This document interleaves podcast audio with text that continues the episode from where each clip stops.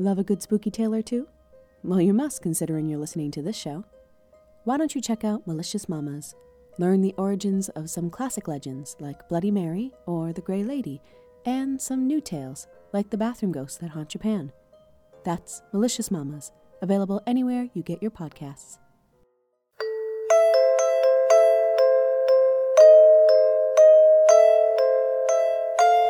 Hello! We are Tales from the Shadows, the podcast where the Shadow Girls get together, talk about fairy tales, folklore, and other weird stories that have caught our interest. My name is Emily Collins, My name is Georgia Dorley. And my name is Orla Devlin. and today we are talking about not my favourite topic cats. I don't like this. I don't like this anti cat sentiment at all. I'm not anti cat, I'm just very pro dog. But fine. And convinced that all cats are up to something. Well, Emily, throughout the course of this podcast, hopefully we can show you otherwise. I mean, like I, I don't know. No, like, well, okay, I've got a, I've got a pretty charming story. I've got a cat that I like, but I just I'd be Oh, more. more actually, dog. do you know why cats and dogs don't like each other? no, There's two stories. One's Chinese and one's Irish. That's they're both very similar. Mm-hmm. So I'll just do a really quick thing. Basically, once the cat and the dog once lived together, and were very happy and lived in the house. But one day, the two humans they lived with lost their magical ring, which brought them good luck. And so the family and the household went through terrible luck, and the cat and the dog decided, right, we have to do something. And they went off on an adventure. And the cat would climb up high trees and spy out the best way. And when they came to thick, thick rivers, deep rivers, uh, the cat would sit on the dog's back as the dog doggy paddled across. And eventually they found where the ring was, and it was locked in a chest. So the cat caught a mouse, and the dog went off to bark and caused a big distraction, while the cat had the mouse chew a little hole through, and he was able to slip a claw in and pull out the ring. And then they set back. Uh, but the dog said to the cat, Look, it's a long and winding road. You can climb over all of the rooftops. Why don't you go ahead of me and you can get there first? You can get there faster. And so the cat ran off and it took the quick route while the dog took the winding route. And when the cat came back and gave the couple the ring, they were overjoyed. Oh, their ring was back. Oh, the good luck. Wasn't it such a good kitten who was a good kitty who deserved the best space by the fire? And then a while later, the dog came back. And the dog was muddy and wet and smelt. And the couple turned and said, Oh, you've been off rolling in puddles. Look how good the cat has been. The cat helped us. You, you were just off. You're going to sleep outside tonight. And the dog started to bark at the cat, going, "T- Tell them how I helped you. And the cat just stretched out in the best space by the fire and turned its back on the dog. So every time dogs now see cats, they bark to remind them, I helped get that ring back. Where's my space by the fire? no, I don't like this. Is dog propaganda, anti cat propaganda here? Ah, Yeah, don't believe in I it. like Mm. they're, they're up to something. and there's, I mean, there's, there's always something sinister going on with the cats. I don't know. So I have I have two cats in my house, and one of them oh. is just taken to sleeping with us every night in the bed. Aw. So I think either yeah, she's adopted us. So they can be loving. They, can, can be be. quite sweet. But I, I was always told when we were little that we couldn't have a cat because we'd climb into the baby's crib and steal their breath. Jeez. Yeah, yeah. No, in fairness, there is a history of cats suffocating Yeah. kids. See? okay. This actually happened in a fine. yeah when we were living in Cobh. We bought this house and this cat came with it. Really awful. We just called it Cat. Actually, it didn't Mm. actually have a name. And one evening, it, so I like I was only about eight at the time. I was asleep. I was dreaming. I dreamt that I was climbing a tree. And then there was an earthquake, and I fell out of the tree. And obviously, as I hit the ground, I woke up, and the cat was like wrapped around my head, purring. So it was like the purring that caused the earthquake in my brain. Oh my yeah, God. and then my parents freaked out because it could have suffocated me. A little bit selfish, you know. They just want to get the warmth from your Yeah. head, and But yeah, that's literally all it is. Yeah. Yeah. they weren't purring because you know it wasn't purring because it liked me. It was purring because You were warm. yeah. And, and this the whole thing with like cats and witches and black mm. cats. And mm. I can never remember a black cat crossing in front of you. Is it good luck if it comes from the left or is it bad luck if it comes from the left? So I tried investigating this, mm-hmm. and the um, the well, the the results are inconclusive. Uh-huh. so essentially, it's something like it's it's meant to be bad luck in the US, and it's technically like good luck in some of the the UK, whether it's left or right. And then in mm. Germany, I think they have a- a set rule that if it's left, it's good, and if it's right, it's bad, or Mm. vice versa. But to be honest, there was so much conflicting information. I Yeah. decided that And I think in France they're just like unilaterally good luck. All right. Black cats, yeah. The French have the right ideas. I've always said it. And I think it's, it seems very cat to me. It's very. I could be good luck. I could be bad luck. I'm slightly French cat. They just like to keep us guessing. That's, Mm. You know, this is this is their oh, this I sense a conspiracy theory. Yeah. Humans domesticated dogs, but do- but cats domesticated humans. Yes. Oh, that's Yeah. interesting. Yeah. Yeah, I will agree with that though. I will. And they're, they're always associated with witches and supernatural and the devil and just weird goings on. The Gobbolino the Witch's Cat was a children's book I had, and it had a, a little kitten who was born to a witch's cat and was meant to be a witch's cat, and all the kittens were black except Gobbolino had a little white paw, a little white sock, and didn't really want to be a witch's cat, and went out and had loads of adventures. And every chapter they had to move on to a new place because someone discovered he was a witch's cat Oh. which might be an allegory actually. Mm, yeah. Yeah, I don't know. It was a, it was a very it was a charming book, and if anyone's looking for a book for a, a, a child who likes cats, Gobbolino the Witch's Cat. Yeah. Or the Meg and Mog books. Oh, I Did oh, you ever read have those? those, Do you have yeah. those? Yeah, it's just it's about a witch and her cat.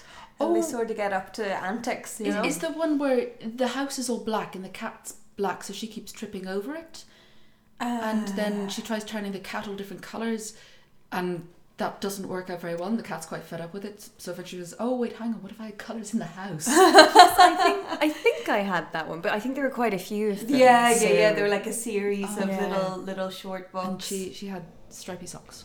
yes, Yes, yes, yes, definitely. exactly. Yeah, yeah, Oh, I'm remembering it quite vividly now. yeah, yeah, yeah. Wonderful, wonderful series Mm. for kids. That's so I like one. witches. Mhm. Maybe witches can make me like cats. I don't know. Yeah, I mean you're kind of witchy.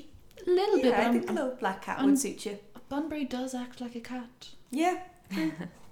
I have a cat that acts like a dog. You know, our cat Stormageddon is um, Stormageddon? Stormageddon. Yeah, it was a Doctor Who reference a very long time Oh. ago. Um, whereas Stormy, um, she yeah, she's just more dog-like, but with the puppy, she's got Yeah. more. yeah. How does she get on with Bumble?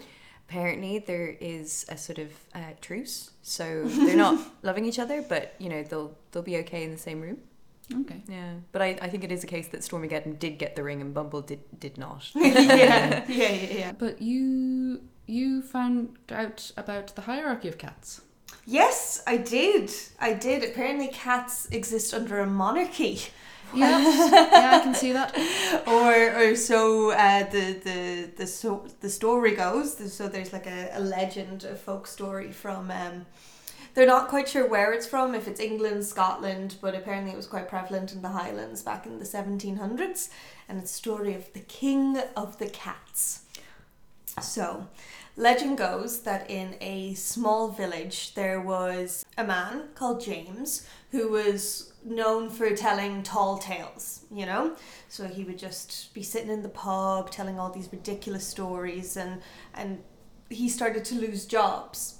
You know, so he was sort of a handyman or, or a man about town, and he would just sort of like start coming up with crazy excuses as to why he was late and things like that. And people would always say, Oh, James, stop telling all these ridiculous stories. And he bounced around from job to job because no one could trust him. So finally, he ended up in the uh, vicar's house, being a sort of handyman for the vicar. And the vicar asked him one night, he said, James, uh, do you mind just going out? The poor widow passed away and uh, she has to be buried tomorrow, so would you mind going out and, and digging her grave? And he said, Yes, father, of course, or vicar, I'm not sure. I don't know Um, how it works in the UK. yeah, uh, vicar, of course. Uh, I'll go out. I'll dig her grave. And uh, whilst he's going out, he passes the church, and he he sees that all the lights are on or candles are lit, and he said that's not supposed to happen at all. So he runs over to see who's been, you know, who's in the church at, at this hour of the night. And as he gets closer and closer, he just hears meow, meow, meow. And it's like, oh, for God's sake, I don't know, like some cat's gotten in or someone, whatever. And as he goes up and he looks in through the window, he sees that it's not just one cat, but it's hundreds of cats. and they're all sitting upright in the pews like they're going to mass. and at the at the altar there is a, a big black cat in a bishop's hat. That's that's impressive. This sounds like a Wallace and Gromit. I know, To the film. doesn't it? um, so there's a big black cat in a bishop's hat, and in front of him there's a tabby cat kneeling kneeling down. So obviously the bishop is blessing this cat of some sort, and, and all the other cats are are uh, watching the ceremony or some sort of coronation or something going on. And James is absolutely flabbergasted. He's like, What in the name of God have I just seen? So he runs back up to the vicar's house and he and he's like, Vicar, Vicar, I'm so sorry. I was gonna I was gonna go dig the grave. I was, I swear, but you just have to listen to me. Like what's going on in, in the church? It's mental. I saw all these cats sitting there and, and I just don't know what to do. And the vicar stops and looks at him and is like, what in the name of Lord are you talking about, James? This, all these tall tales are going to get you into trouble. And as you know, he sit, the vicar is sitting there. His his black cat sort of comes up and just rubs himself around his legs, and he's looking at James quite intently. Typical cat. Typical cat. And the vicar says, "Just go out and do your job. And if I hear any more of these ridiculous stories, I'm sorry, but I'm going to have to let you go because this can't. This is not on." So James goes back out. He digs the grave. It's all fine. They hold the funeral tomorrow. And so the next night, the priest asks him to go out and do something else. Uh, to tend the garden, and so James like yes, fine. He go gets his shovel. He goes out the back and he and he starts tending to the to the vicar's garden. But as he's as he starts digging, he hears meow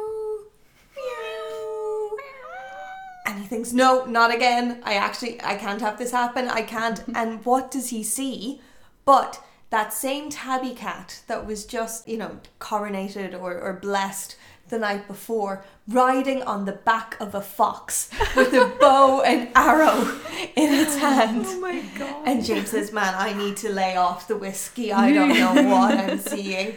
But uh, what's following is an entire army of cats on the backs of foxes Wow. with arrow bows and arrows in their hand. And James looking around because they seem to be quite intent and he's looking around and around to see what they could be following. And he sees a dog in the next field over, and he thinks, "No, no, they must be hunting that dog." And, and and you know he goes back into the vicar's house and says, "Vicar, vicar, vicar, I'm so sorry. I was going to go dig up your garden. I was, I was, but I just have to tell you what I saw. There were all these cats on the back of foxes trying to hunt down this dog." and the vicar looks at him and says, "James, what did I tell you last night? This is your last chance. I will not hear any more of these ridiculous stories." And and same again, just as the night before, the vicar's black cat sort of comes into the room and looks at James very intently and just goes meow and leaves again. And so then finally, the third day or on the third night, the vicar asks uh, James to go deliver a message into the next town to the neighboring vicar. And James says yes of course. He takes the he takes the letter and he and he goes and he delivers it but as he's coming back it's getting quite dark. He decides to take a shortcut of you know cross country or whatever. And that's of course when he hears meow meow meow. and then he sees the cat army again chasing the dog up the field. Their bows and arrows. But the dog turns back and starts galloping towards the king cat um, or the, the big the big cat at the front of the army and just jumps up and takes it off the fox and ravishes its body. And so he watches all of this happening and he watches the poor cat get mauled to bits. And um, the, the cat in the bishop's hat goes up and looks at the dead cat's body, declares it dead, and just turns around to James and says, Tell Gil Godrum that Gall Gildrum is dead. and James runs back to the vicar's house, same as the two nights before, and says to the vicar, Vicar, I'm sorry, you have to believe me. Like, this can't be happening. These cats are absolutely everywhere. There's something strange is going on. Maybe they're haunted, maybe they're possessed, maybe there's a witching going on. And, and, and, and, uh, the the priest says, "What in the the name of God are you like? How can you keep seeing all these cats everywhere? Like, what what is wrong with you?" It's like, "Vicar, vicar, there's absolutely nothing wrong with me. Uh, but but more so, like the the cats spoke to me. The cats are speaking. They must be possessed." Oh, for God's sake, cats don't speak. I mean, what would cats ever have to say to you, James? It's like, but but father, they, they asked me, they asked me to tell Gol Gildrum that Gil Godrum was dead, but how am I supposed to tell Gil Godrum that when I don't know who any of these people are? And as he says those two names, the priest's cat just walks back into the room and says, Gil Godrum is dead? well, that must mean that I'm king of the cats. and so he runs up to the chimney, goes up the chimney sweep, and is never seen again. And is that story meant to make me like cats? Yes, it is. They have a civilization. They have a hierarchy. I, I, I actually tell a, an Irish variant of that story, which is much less dramatic, and the, the, the cats don't have fox hunts. I love that image. I know, isn't it They don't have opposable thumbs. I know. They, I But they have just for show, like they just sort of pretend with the bows and Yeah, everything, yeah, but it's all posturing. Who did you say that was? You got that story from? Um, so I got that sort of longer version from uh, Aaron Shepard, who just adapted the the the folk lo- the folk tale into sort of a longer format. Because the first sort of novel written in English, which is also considered one of the first horror novels, Yeah, I read about this. Yeah. Beware the Cat, Mm-hmm. which is by William Baldwin in 1553. That's a number. um, and, and it was all anti Catholic propaganda, but it involves this, a story of the King of the Cats and the Cat Secret Society. Because cats are bastards. Mischievous. Yeah, cats are plotting things. Uh, but they also show up in Irish folklore. The King of the Cats gets sort of referenced occasionally, and is loosely responsible for the the version of the Táin Bó Cúailnge we have today, Oh yeah. which is like the the big Irish epic, which is all about stealing a cow Mm-hmm. and and, and a, a dispute between a king and a queen who were married at one stage. The gravest crime you can ever Yeah. commit in Ireland. Um, but the basically the bards in Ireland used to be incredibly powerful, and the big thing was if you if they satirized you, uh, satire being satired was the worst thing you could be because it could physically harm you. uh, it would damage your reputation. But the stories of like kings being satirized and they become physically weakened by it. Um, but the bards got pretty pretty up themselves, and one of them was. Oh, I'm going to pronounce his name horribly because it's in Irish. As George to pronounce the name. I don't know if I'll be able to. Is it like Seanchán Torpéist? Torpéist means worm, doesn't it? Yeah. Well, he might have been called a worm, but he was he Yeah. was one of the he was the like the, the top bard, ki- but but not called the king of the bards, but basically the king of the bards, and he was having a bit of a conflict with the king of Connacht, and he had decided that the way he was going to get revenge was he was going to have all the bards arrive at his castle and all make like these extremely exorbitant demands because if the bard arrived, you had to give them what they, they asked for, mm-hmm. or else they'd satirize you. and so the king was he was struggling, but he was managing to meet all these demands. And the king of the bars got a bit merry with the drink, and it, he was getting annoyed because it, he wasn't getting a chance to actually satirize this guy. So he started to satirize the mice on the floor, and then he started to satirize the cats who weren't catching the mice, and then he satirized the king of the cats. And the king of the cats heard about this and was none too pleased and came along going, "You've been satirizing me. I haven't done anything to you, but I'm going to now." And he grabbed him and he tore him all around the country and eventually dropped him back. And the bard was like, "Why didn't you kill me? if you'd killed me, then my name would live on, and now everyone's going to know that I satirized the king of the cats when I shouldn't have." and then he was basically told that his um his penance was he had to go and find the torn Bohu- Bokule, um, the battle raid of Kule, because uh, it had got a bit lost. so they had to go cobble together the official version. Okay. Oh my goodness. Oh my god, so that's that's sort of how it came to be. Like Uh, that yeah. was And it said that the bards went off seeking and they ended up coming to a tomb and a great mist descended on them. And the ghost of Fergus, who had Fergus, formerly King of Ulster, who had defected to Connacht to fight with Queen Maeve, his ghost appeared and told them the story. Oh wow. Because he would be the closest to an unbiased source, Yeah, yeah, yeah. because he had loyalties on both sides. But that- yeah. See, if it weren't for cats, we wouldn't have the story of the Táin. Mm. You know? You know? I'm just saying, like, it's fine that they exist, but I don't really like them. what? I feel that way about a lot of things. Yeah. Uh, we're actually recording before Halloween, though this episode is going to come out Mm. after Halloween. Yeah. Uh, the black cats are pretty Halloween associated, Yes. They are. pretty horror associated. They are.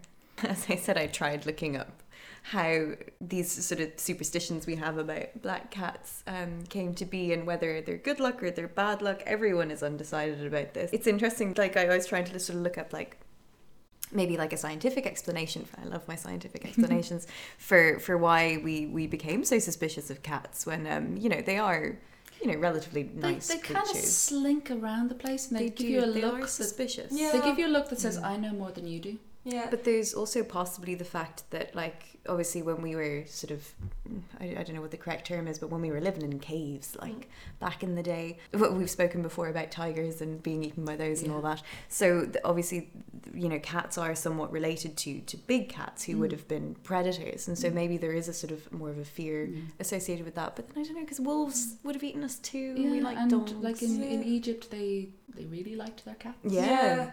But there was also, you know, all the sort of Greek Greek and Egyptian horror creatures. Oh, Yeah. You know, like the the Sphinx, she, Yeah. she'd sit up up on her rock and tell you a riddle, and if you didn't get it right, she'd eat you. Yeah. Yeah, actually, I forgot about the Sphinx. that's You very- that's very know, or cat-like.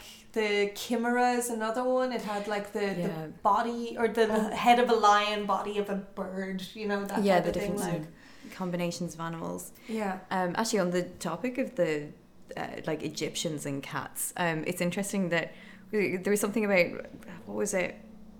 So they were sort of favorable creatures in ancient Egypt, um, and sort of associated with um, the cat goddess Bastet or Bast Yeah. or something. yeah. Um, and apparently, like households believed that they could gain favor from this goddess, um, goddess by hosting black cats in their household. But Oh. apparently, I don't know much about uh, the English monarchy, but um, apparently this oh, view don't was. lie, Georgia. I know I sound like I do, but uh, this. Uh, so apparently, this view was also held in the early 17th century by the English monarch Charles the First, and Oh. upon his death, uh, or upon the death of his treasured pet uh, black cat, he is said to have lamented that his luck was gone. True to his claim, he was arrested the very next day and charged with high treason. Apparently, I don't know the story behind this. I literally just read that. But on his Wikipedia. son, I King. Charles II, really liked spaniels. yeah. Oh yeah, Cavalier King Charles. Hmm. Yeah, King Charles. intriguing. Yeah. But, and in um, like um, ancient Hmm. sort of Chinese mythology, cats were thought of like the, the guides to the to the sort of under well, you know the second Oh, world oh. or whatever. They would like That's guide right. your soul from this world to the Mm. next, Hmm. and they would like the you know the sort of two lions at the front of sort of Chinese Oh, yeah. temples. So like one of them's holding like a, a- a sphere, and it's supposed to be like protecting, and the other one, so like that's the male one is protecting like the the the physical temple, and then the female one is like protecting the soul or protecting Oh. the people in there. I didn't know that. Yeah. So yeah, they're there to protect you guys.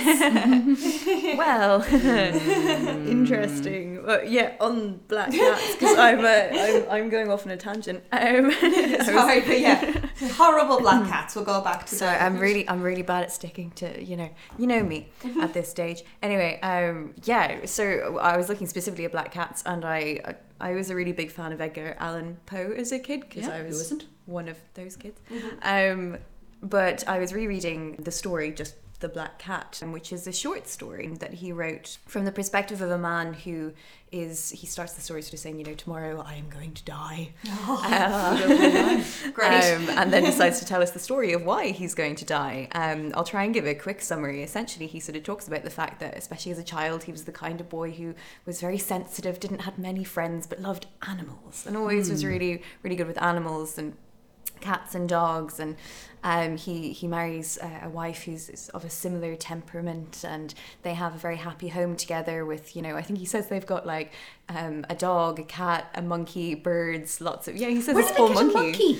I don't know. it was back in those days when there yeah. was something new and exciting. And he, he talks about this this black cat Pluto that they have, whom he was incredibly fond of, even though um, you know he was aware of all the sort of like the superstitions, especially with black cats. And his wife sort of was a little bit into the sort of like, oh, it's probably a witch, but you know she was sort of joking about it. But he hmm. slowly finds that unfortunately he he starts not so much losing his mind, but he, he sort of talks about how he's he's starting to drink more and his, his temperament is changing. He's hmm. getting angry outbursts and he's sort of shouting at his poor wife and he feels bad about it and he's aware of it, but it keeps happening. And the cat he slowly just begins to hate. And he doesn't he doesn't fully sort of explain you know how this came about he just slowly finds this creeping sense of hatred towards the cat. And one night when he comes back from one of his, his taverns he in a fit of rage just cuts out the eyeball of poor pluto. Oh. and the poor cat obviously like you know he recovers but every time that the, the, the main character the protagonist comes into the room it just scarper off. Can't can't deal with it. Mm-hmm. And this only makes him like he feels he talks about feeling a sort of sense of remorse but he then becomes sort of he hates the creature more because of the way that it's so frightened of him. Yeah. And one day, um, instead of in a rage, in a very cold and calculated way, he just takes the cat, makes a noose, and hangs it from a tree. It's a really interesting account because he's sort of talking about how he, like, I can't remember the quote from it directly, but how he just sort of, he just sort of did it. And he knew that it was awful, but he just did it. And it's a really interesting sort of story when it comes to like the mind and not so much insanity, but of like, you know, mental distress. Um, but anyway, back to the story. That night, his house burns down.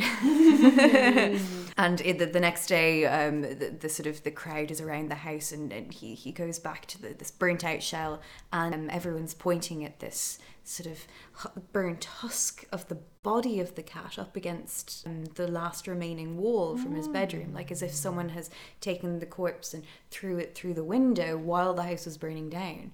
Um, and he's haunted by this image.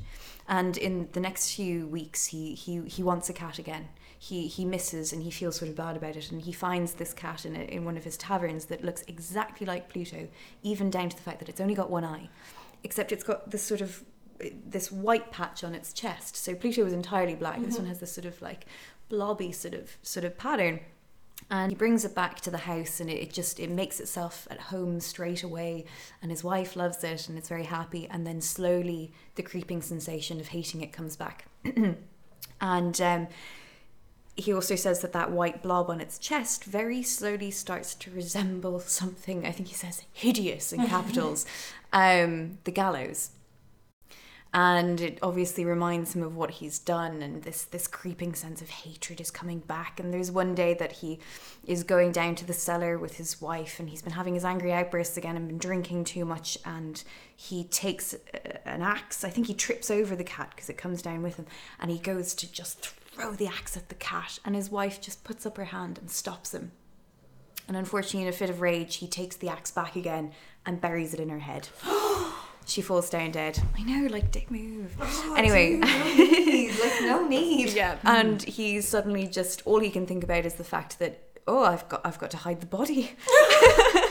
The cat sort of vanished and uh, he's like oh god damn okay so um he he realizes that the the sort of in the the cellar it's it the the sort of the plaster is never sort of set on the walls and he finds like he can sort of take it off and take away the bricks and put the body behind where there used to be a fireplace and put it all back again fairly easily because the plaster is still moist because it's underground. Um and he, he doesn't see the cat for days and he feels so much better and he sleeps so easy that night even though he's just murdered his wife you know? He's just like i slept so well because there was no bloody cat anywhere the police start coming around the investigations are happening. It's like the third time he's been showing them around the house and he brings them down to the cellar and he's just feeling really smug. He's like Yeah. you know i'm a genius. They have no idea. And he's like i didn't even feel nervous. It was fine. I knew it was fine.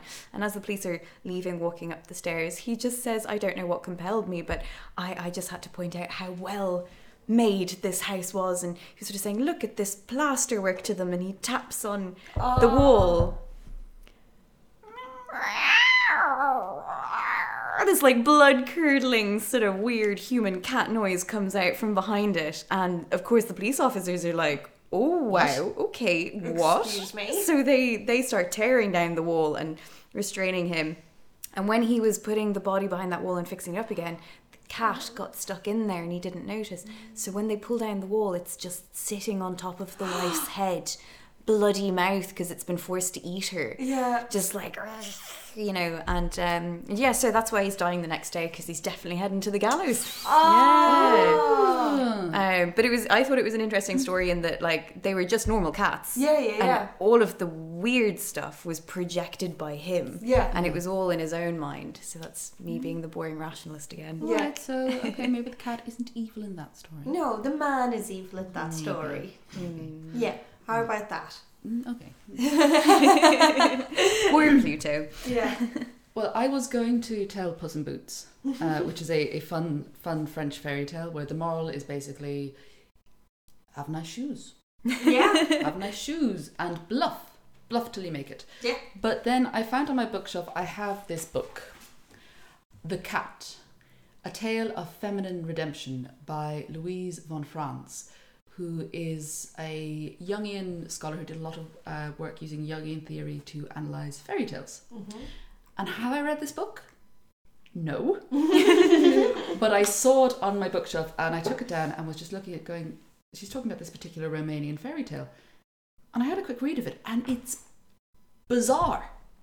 It's it's totally insane. So I'm going to give you uh, my quick recap telling from like having read it five minutes before. Uh, it's called The Cat. So there was once an emperor. He was the richest emperor in the land.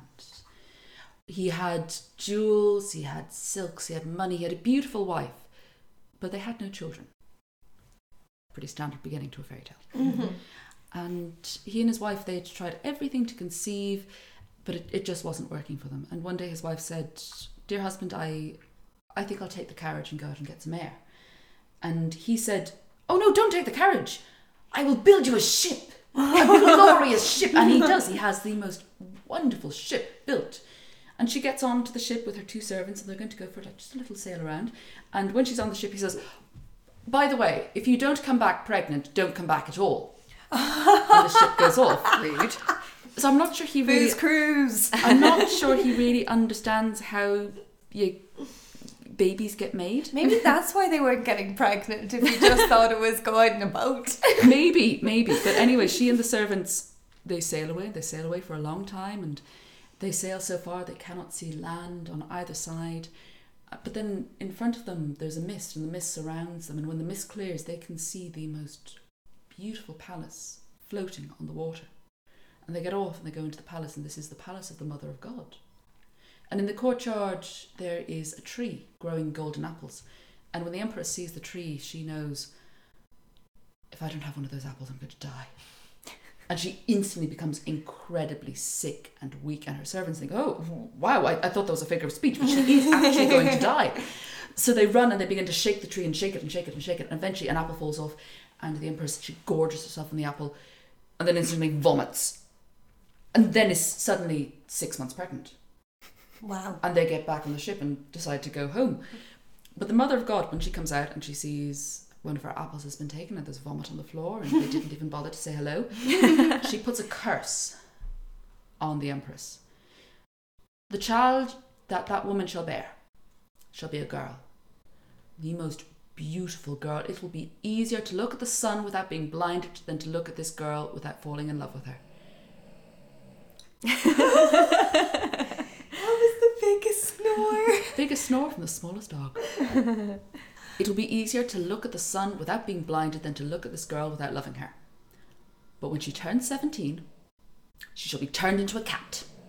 And so shall all of her servants. And she shall remain a cat until an emperor's son cuts her head off. Oh. Only then shall she return to human form. With her head or. With... Oh, we don't know. Oh. But the, the Empress knows nothing of this, and she arrives home, and her husband is overjoyed, and she gives birth to a little baby girl, and the baby girl is the most beautiful baby girl, and she grows up into a beautiful young woman. But on the day of her seventeenth birthday, when they're sitting at the feast in the midday meal, she suddenly turns into a cat and vanishes. so do all of her servants, and a, a strangeness falls upon the empire. Meanwhile, there's another emperor. This emperor has had three sons. He, his wife has died though, and he has become very, very upset and depressed, and he's taken to drink, and he just he wants to get rid of his sons. they just they're cluttering up the house. He needs to get them out of there. So he calls all three of his sons and he says, "Sons, I have a journey for you, a quest. You are to go out into the world and you are to bring me back the finest linen. Linen so fine that you can blow through it. Linen so fine you can pull it through the eye of a needle. Go forth and find me this linen." And the sons decide, "Father, we shall." but before they go, they have three days of feasting Great. Yes. because that's that's what you do. Mm-hmm. And once the three days of feasting are finished, they say, "Brothers, we shall meet again before a year has passed." And they head off, each heading in a different direction. And the eldest son, he decides he shall go the way where his horse shall have food, though he will go hungry. The second son decides he will go away where he will have food, food even if his horse grows hungry. And the third son decides he'll just go whichever the way takes him. Mm-hmm. Now, the eldest son, as he is going along, he suffers hunger, and he does not find any linen, but he does find a lovely little dog. Oh. The second son, he goes off and he has plenty to eat, though his horse is growing hungry, and he finds linen, but it is coarse, hard, and he, there's no way he's going to be able to pull this through the eye of a needle. And the third son wanders off and gets lost, and the rain falls on him. And the rain falls on him for three days and three nights, and he is sick and tired and cold, and he sees in front of him a strange looking palace. And he decides he will enter. He will enter this palace to, to get shelter. And he enters and he sees a piece of meat. And he is so hungry, he doesn't care that the meat is raw, and he picks it up, but it's not meat, it's, it's precious jewels that someone has carved into the shape of meat. And he goes to give it a kick, and that hurts his foot, and he tries to leave, but the, the meat seems to be following him around. And then all of a sudden he's being attacked, he's being beaten and scratched by invisible hands, and his clothes are torn from him, and he falls to the ground. But as soon as he's completely naked, the, the beating stops, and he sees there there's laid out before him fine clothes and good food. And he's very confused. but he puts the clothes on because he's naked, and he eats the food, and it's good, and he falls asleep. And in that sleep, he's healed. He wakes up again. He, the next day, he wanders through and he, he comes to another room. But as soon as he walks into this room, same things happen. He is beaten, he is torn, he is stripped, and then there's beautiful food and beautiful clothes. So he eats, he dresses, he falls asleep, and then the next day he he sees there's another door, and he's he's quite nervous to go into this door because he's, he's noticed a pattern. but he opens the door, and when he opens the door, the room is made of gold, and it's full of cats, and all the cats are dressed in cloth of gold, and they are sitting on golden chairs, and at the far end of the room there is a throne of gold, two thrones of gold, and seated on one is a basket of gold, and in the basket is a small, beautiful cat. And the cats begin to come forward and they are carrying cloth of gold and they give it to the prince and he, he puts it on, very confused, and he walks up and the little cat sits up in her basket and says, Sit with me. And he sits with the cat and things are going on quite well and he has a good time and the little cat turns to him and says, I am the empress here. But I think you shall be my emperor. And so that happens. and he lives with the cats for quite a while. Meanwhile, his brothers, they've returned to where they were meant to meet after a year, but, well, one is there with his coarse linen, one is there with his small dog. But the youngest brother isn't showing up, and they wait and they wait and they wait, and eventually they decide they can't wait much longer, and they go back to their father and they present what they've brought. The middle son presents his coarse linen, and the father is was not very impressed. Mm-hmm. The eldest son presents the little dog, and the king is the emperor. He is overjoyed. This little dog is so cute, and it's made him suddenly very happy, and he doesn't need to drink anymore. He asks, and where is my youngest son? And the, the, the two other brothers say, We don't know. We, we all went different ways, and we were meant to meet up again, but, but he hasn't returned. And so they think, Oh, oh, he must have died. Whoops. Meanwhile, the, the youngest son is in the, the Empire of the Cats in this remarkable palace, and he's getting on quite well with the, the Empress of the Cats. And they're talking, and she turns to one day and says, Why did you come here to begin with? And he says, Well, I was, I was on this um, quest with my brothers to go find the finest linen, linen you could pull through the eye of a needle to give to my father, the Emperor. But I'm, I'm much happier here. And she says, You should go back to your father. we will give you, we will give you what you need. Come along, come along, come along. And they travel back. And he says, wait, hang on, how long have I been gone? And she says, nine years. That, that's not possible. I've only been here nine days. And she says, well, then why did you ask me how long you've been here? He says, "Uh, shush. and she explains, time moves differently in the world of the cats. For every one year that has passed here, uh, for every one day that has passed here, a year has passed in the world of men. And he says, Does that mean it's going to take me nine years to get back to my father? And she says, No. And she takes a whip off the wall. I don't know how she does this without opposable thumbs, but she does. and she cracks the whip, and lightning appears, and a carriage of lightning appears. And the, the thing actually says in brackets, it does not specify what a carriage of lightning is. It is just a carriage of lightning. and they get into it, and they and she cracks the whip again, and they're suddenly back at his father's court. And she hands him three nutshells and says, "What your father wishes are in these nutshells." And so the king is he's quite pleased to see his son, who suddenly appeared with a cat and a handful of nuts. and the youngest son walks up and says, "Father, I have the finest linen," and he cracks open the nutshells. But corn falls out. And he turns to the cat angrily and says, you, you said this would be what my father had asked for. And she says, Open the corn. And he opens the corn and it's seeds. And he says, well, This isn't what I. He said, Open the seeds. And when he opens one of the seeds, a hundred meters of the finest linen, linen you could pull through the eye of a needle, on rolls before him. And he's, he's quite impressed. and his father says, Son, you have achieved what your brothers could not. I'm going to make you emperor in my place. And the son says, I, I can't be emperor. I'm, I'm already emperor of the kingdom of the cats. I've got stuff to do. And his father says, No, you have to stay here and you have to get married. I'm going to pick your bride for you. And the son doesn't want his father to pick his bride. So he picks up the, the little cat and says, This is the empress of the cats. I am the emperor of the cats. So she therefore is my bride. And his father said, She's a cat. You cannot marry a cat. And the cat leaps out of his arms, walks into another room, and then comes back as a beautiful woman. And they're all very surprised, but they say, "Okay, she's a woman now. Fine, she can be your bride, can- but you still have to stay here and be my my successor."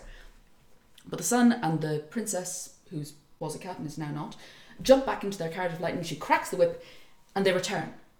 But she can only stay in human form for a few minutes, and she turns back into a cat. And the the prince asks her, "Why are you a cat?" And she says, It's about time you asked that question. but it's not time for me to answer yet. It's a very cat thing to say. uh, and so he lives in the Empire of the Cats for, for a few more days. And the Empress of the Cats, though, she's trying to come up with a plan. And so she arranges for them to be on a hunt. And she has all of the cats sharpen their sabres and swords. But she says that she's feeling ill. She's feeling terribly unwell. And the, the, the prince says, Oh, oh, my, my, my, my beautiful cat, what can I do to make you well? Says, It's my tail. It's so long and so heavy, I can't I can't carry it around. Cut it off. And he says, I can't cut off your tail. That would hurt you so much. I can't hurt you. And she begs and she pleads, and eventually he feels he has no choice, and he picks up one of the sharpened sabers and cuts off her tail.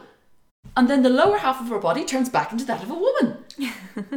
but she's she's still a cat from the waist up. And the prince thinks this is different. but um and then she starts to complain, oh I can't go on with life like this. Oh, you're gonna have to cut off my head. and he's like, I can't cut off your head. That will kill you, Josina. You have to cut off my head. And she begs and she pleads, and well, he, he has to admit she, she's half cat, half woman, and she this does not seem to be uh, the life she wants to live. So he picks up another saber and he cuts off her head, and now she's entirely human. and they go back to his his father's castle, and his father, when he sees the woman, he thinks, She's too good for my son. she should be mine. Oh no. So he arranges for his son to go off on a hunt. And he decides he's going to pay a visit to his uh, daughter in law's bedchamber. But as he's going along, his way is just full of cats. there are hundreds of them, and he can't move, and they're all meowing and hissing at him.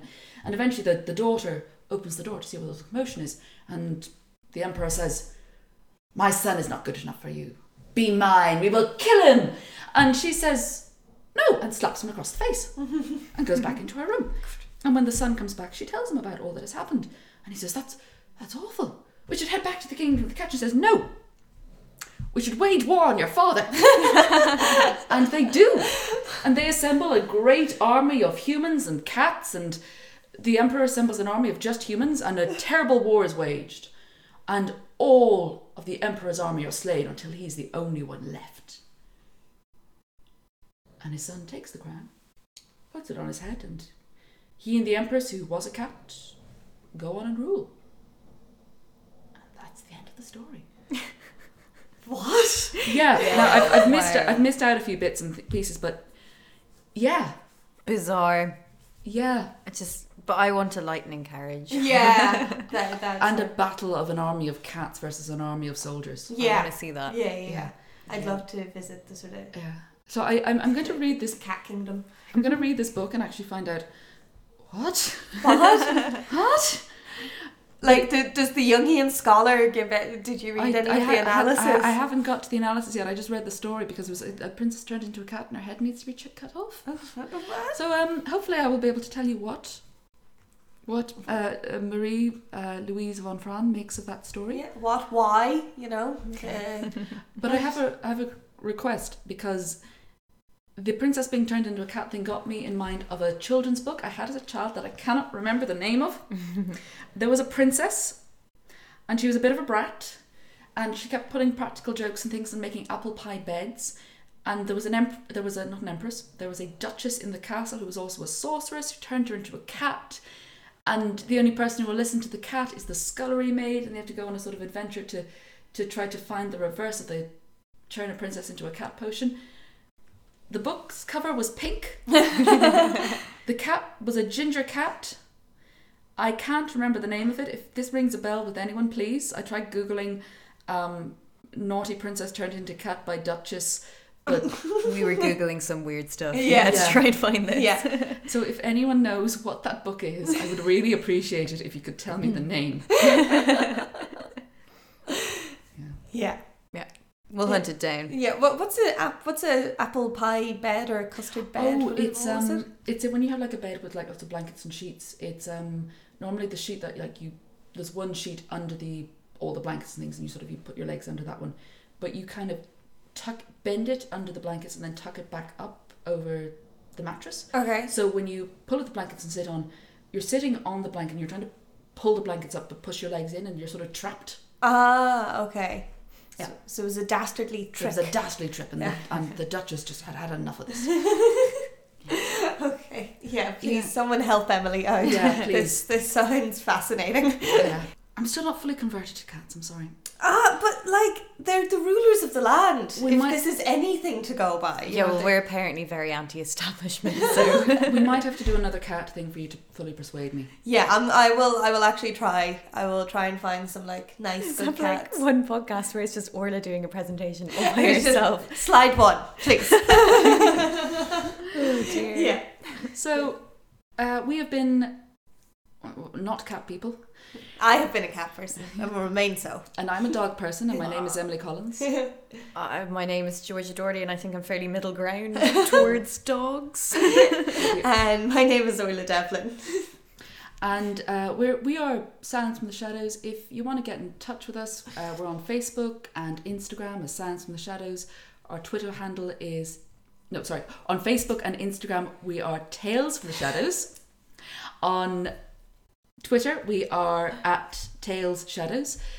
The reason we are Tales from the Shadows on the social media and Sounds from the Shadows on the podcast is we have a theatre group and Just let people like keep them guessing. Yeah, really. just keep- like Yeah. we are Although, if you're in Dublin, Oh, if you are in Dublin on the 15th of November, it will be 25 years of the National Gallery having the Taking of the Christ by Caravaggio, and we will be doing a shadow puppet and story show to uh, to help celebrate that. yeah. So if you enjoy the podcast and you want to see us in action, Woo, yeah. woo, come on Uh, down. Yeah, and if you would like to help support us, we, we now have a Patreon.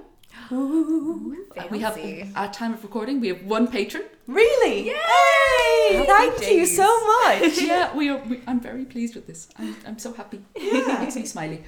Uh, Can so we can we tell that page? Can we give a shout out to that page? I, I don't know if they would want, but I Oh, oh, fair. Yeah, yeah, yeah. Yeah, But so- thank you, whoever you are, mysterious you, benefactor. mysterious And if you would like your name read out on the podcast, uh, let us know. Mhm.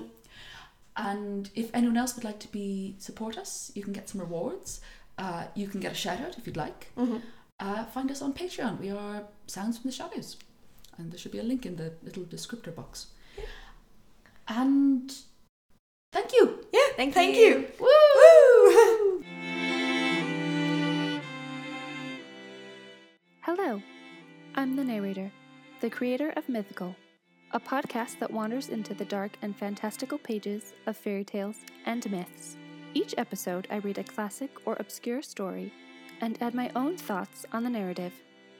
If you love original fairy tales, visit the podcast on Twitter and Instagram at Mythical Podcast for all the latest updates and links to listen for free. I hope to see you in the storybooks.